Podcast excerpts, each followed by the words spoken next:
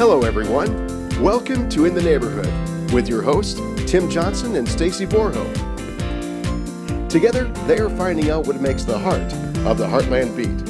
They sit down with people in your community that lead organizations, businesses, and government. You'll learn who they are and what they're involved in and why. They are the people in your neighborhood. It's In the Neighborhood with Stacy Borho and Tim Johnson. Hi, Stacy. How are you? I'm great. How are you, Tim? Doing well. Can you believe it's December? Uh, it's been a year that we have been in this studio. A So, year. One year, Wow. Yeah. Time flies when you're having fun. and we've been doing we've been doing this um, well for the second half for a little over three years, and we started in 2011. So we've been doing this quite a bit, quite a while. Cheers, my friend. Cheers. Hey, you're relaxed. There we go. Uh, we are in the neighborhood, and again, the design of the program is that it's like a friend was in the neighborhood, happened to come in, we're sitting down at the table and have a discussion. Um, and today we have a new friend, uh, Pamela R- Rumba Rumba, like All the right. dance.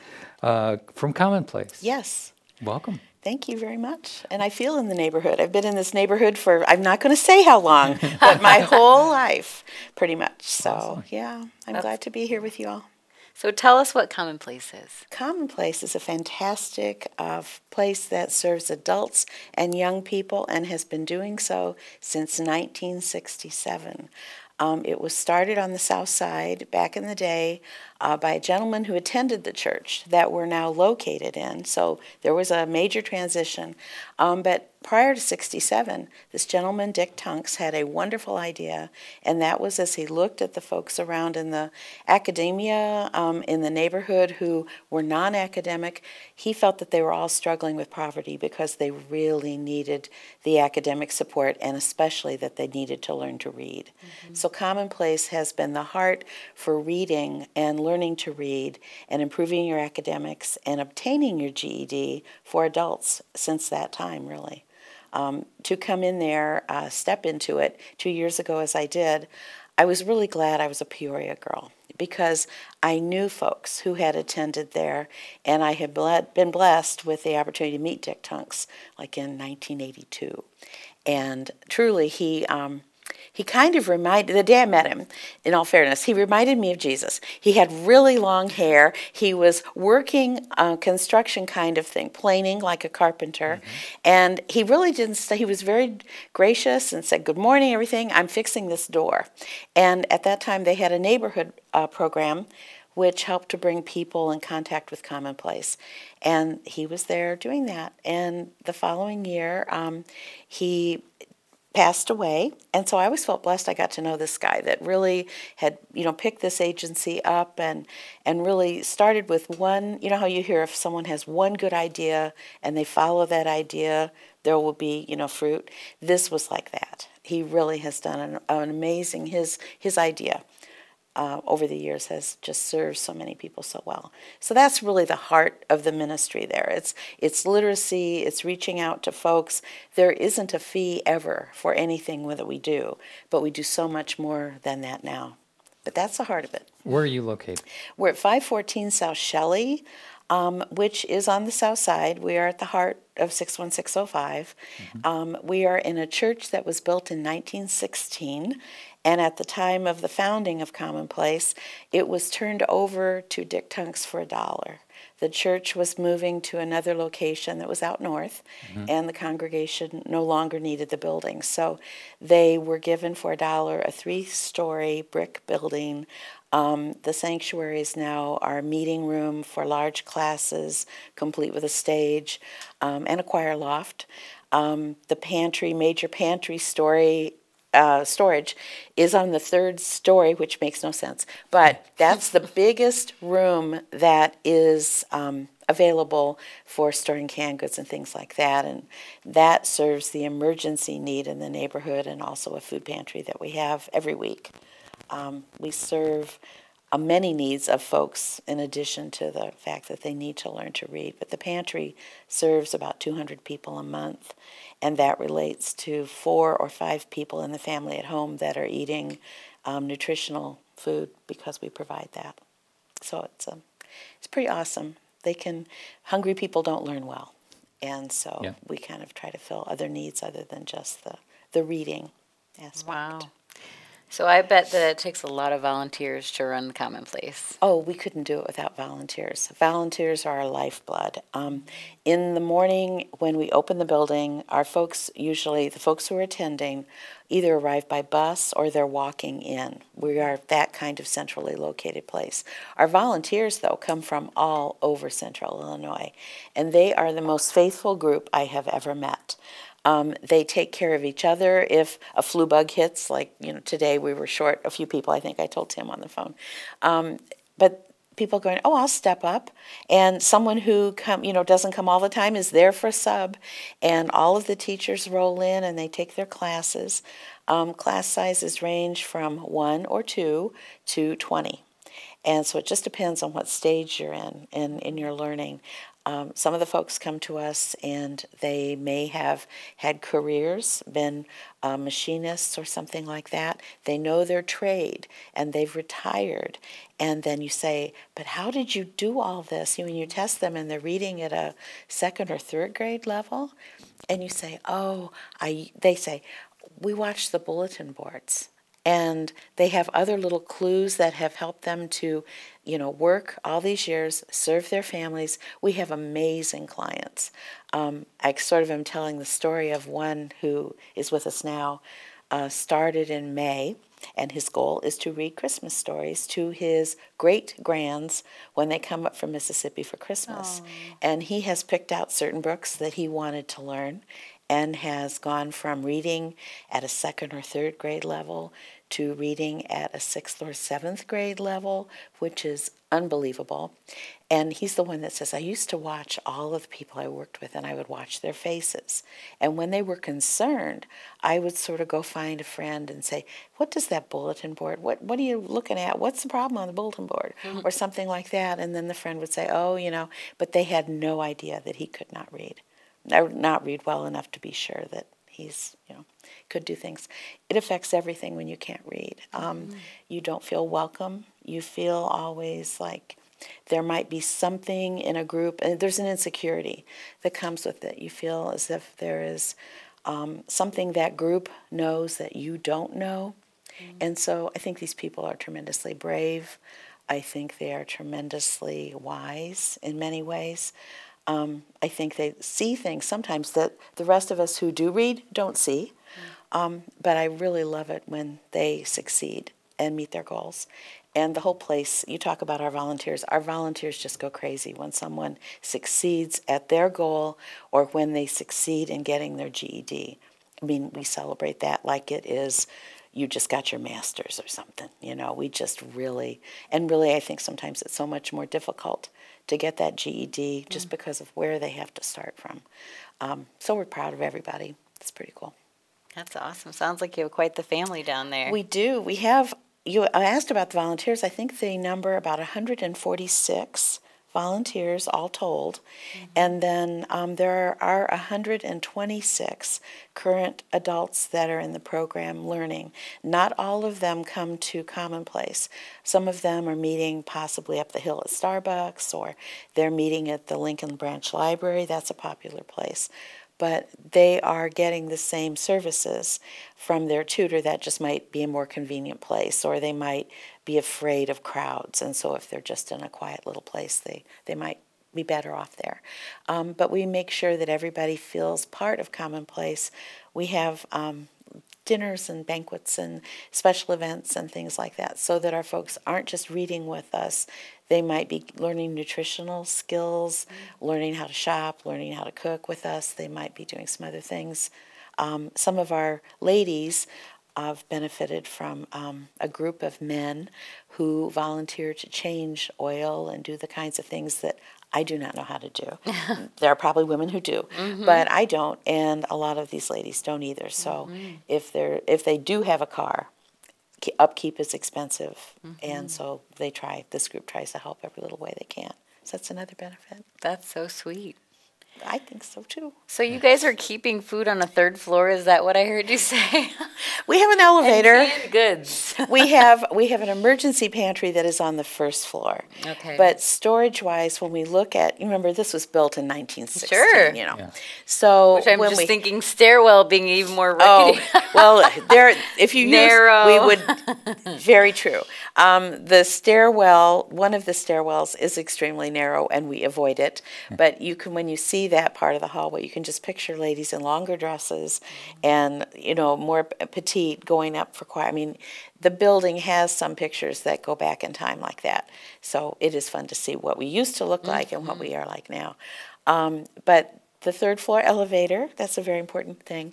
Um, we have folks that work with us from Midwest Food Bank and from Illinois Harvest, and folks that are community churches that will have canned good drives and things mm-hmm. like that. So storing that and having it accessible is really important. So we use the third floor for the things that we think are going to be here for a while. And then there is a first floor access. We're not totally crazy. There's a first floor access for the emergency pantry and for the weekly pantry. And so not everything goes upstairs. So, What kind of things are you needing for your pantry right now? oh, thank you for asking. That's good. Um, all year round, we need canned protein meat like tuna and chicken and things like that. Okay. We always need uh, vegetables that are canned, but we've been blessed with refrigerators and freezers. Um, so the pantry is able to do a lot more in the way of nutritional food, not always canned things that may have salt.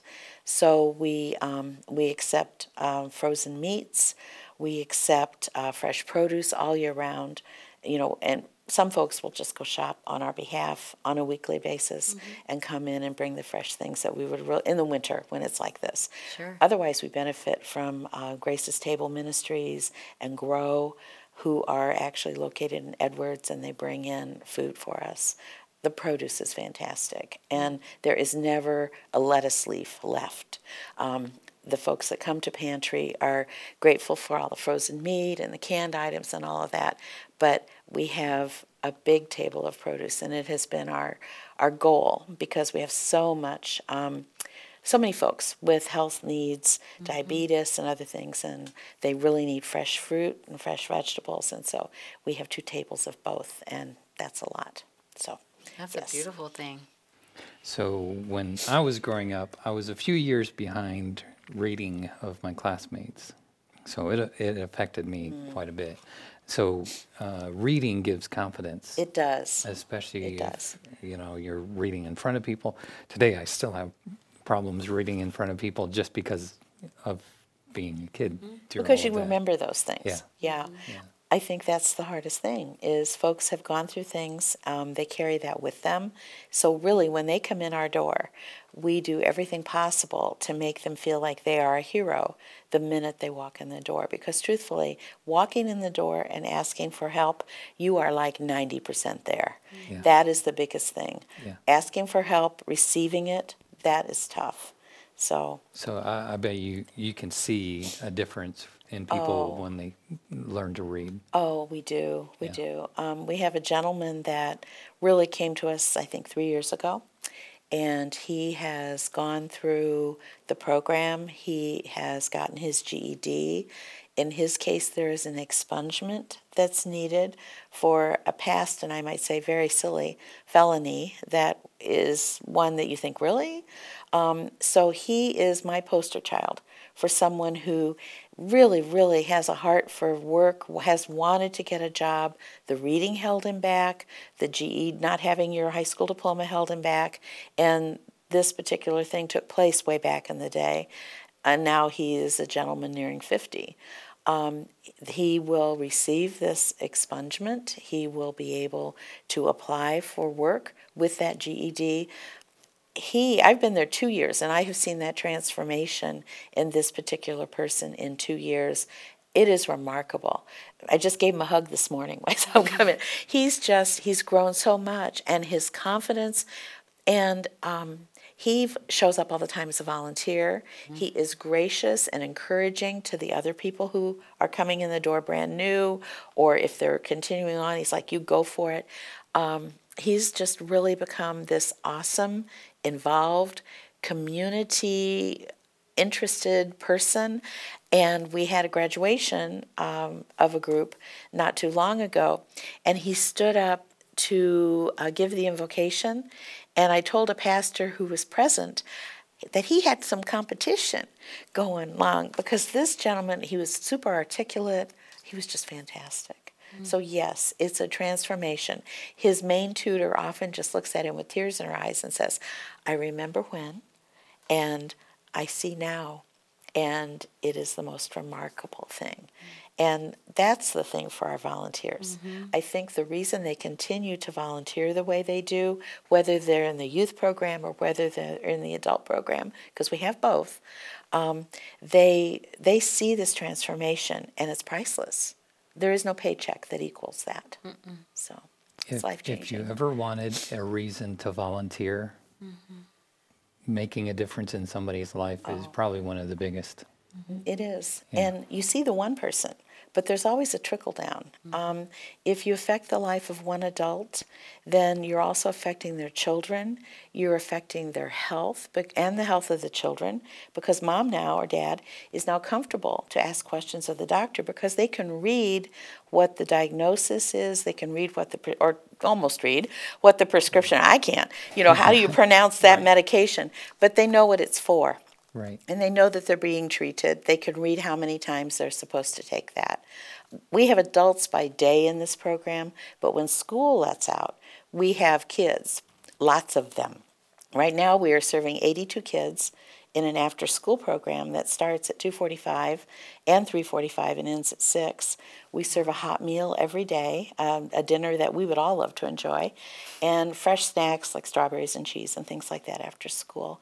So those kids come in, but then either they learn about us through a parent who may be in the day program or the parents who bring the kids or grandparents who bring the kids after school or pick them up rather because most of them walk in um, those parents are people we reach out to for the adult program so one program really feeds they programs feed each other um, in terms of, of bringing people to us so it's it's wonderful You had a topic you wanted to cover. We have two minutes left. Oh my goodness!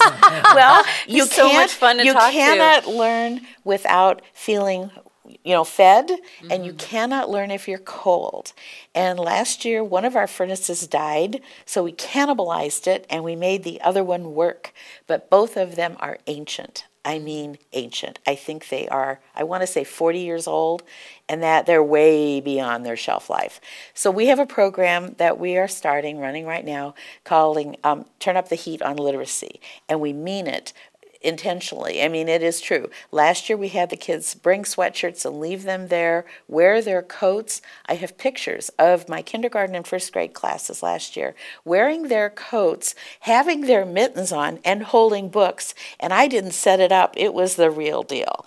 Um, we had days we couldn't count on the furnace. Well, we don't want that to happen again and we had a jump start with the early we had a wonderful fall. Then all of a sudden we had our snow and our blizzard and all that kind of things. And um, it really brought it to the forefront that we needed to do something about this furnace. So turn up the heat on literacy. We accept donations online. Um, folks can call me and ask me more questions about it um, we do have a timetable. We want to get them installed before February. Um, and we're praying it'll be sooner if that furnace goes out. Uh, but we really are, are talking to everyone we can in the community about this. The cost for those furnaces is between 24,000 and 30,000 to replace both of them. And they're very necessary.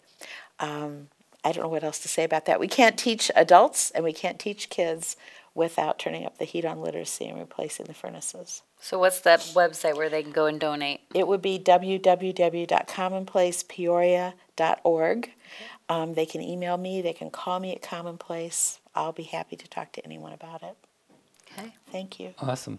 So if you want to volunteer, check out their website. Um, there's a lot of different things that we can um, you can find on our uh, Facebook page, talking about ways to volunteer and get involved. Um, you know, Peoria is such a, has such a heart, and It does. We've really seen that, and it's it's really cool to be able to see um, all the things that people do. But there's always room for more volunteers at the table. Um, so this time of year, Especially. especially, is the time to really get motivated and get involved. If you can't do it during Christmas, start next year with a plan to volunteer somewhere and get involved. Uh, we are in the neighborhood on WPEO, on YouTube, Facebook, Peoria Life, and a lot of different places. Hopefully, you can find us. Um, send us uh, a, a email, send us uh, a comment on our pages, and we'd love to hear from you. If you know of another organization, we're setting plans for next year. And make sure you tune in to our YouTube page on December 17th uh, for our open table. We'll be broadcasting from 10 a.m. to 3 p.m. Five hours of broadcasting, and we have a lot of friends coming in. Uh, you're welcome to stop in and help us trim our tree, uh, put a little ornament on our tree, and um, yeah, just have a good time. We're here with Pamela Rumba of Commonplace. Thank you so much. Well, thank you very much, both Thank of you. you. This is wonderful. We're glad to talk to you. PeoriaLife.com.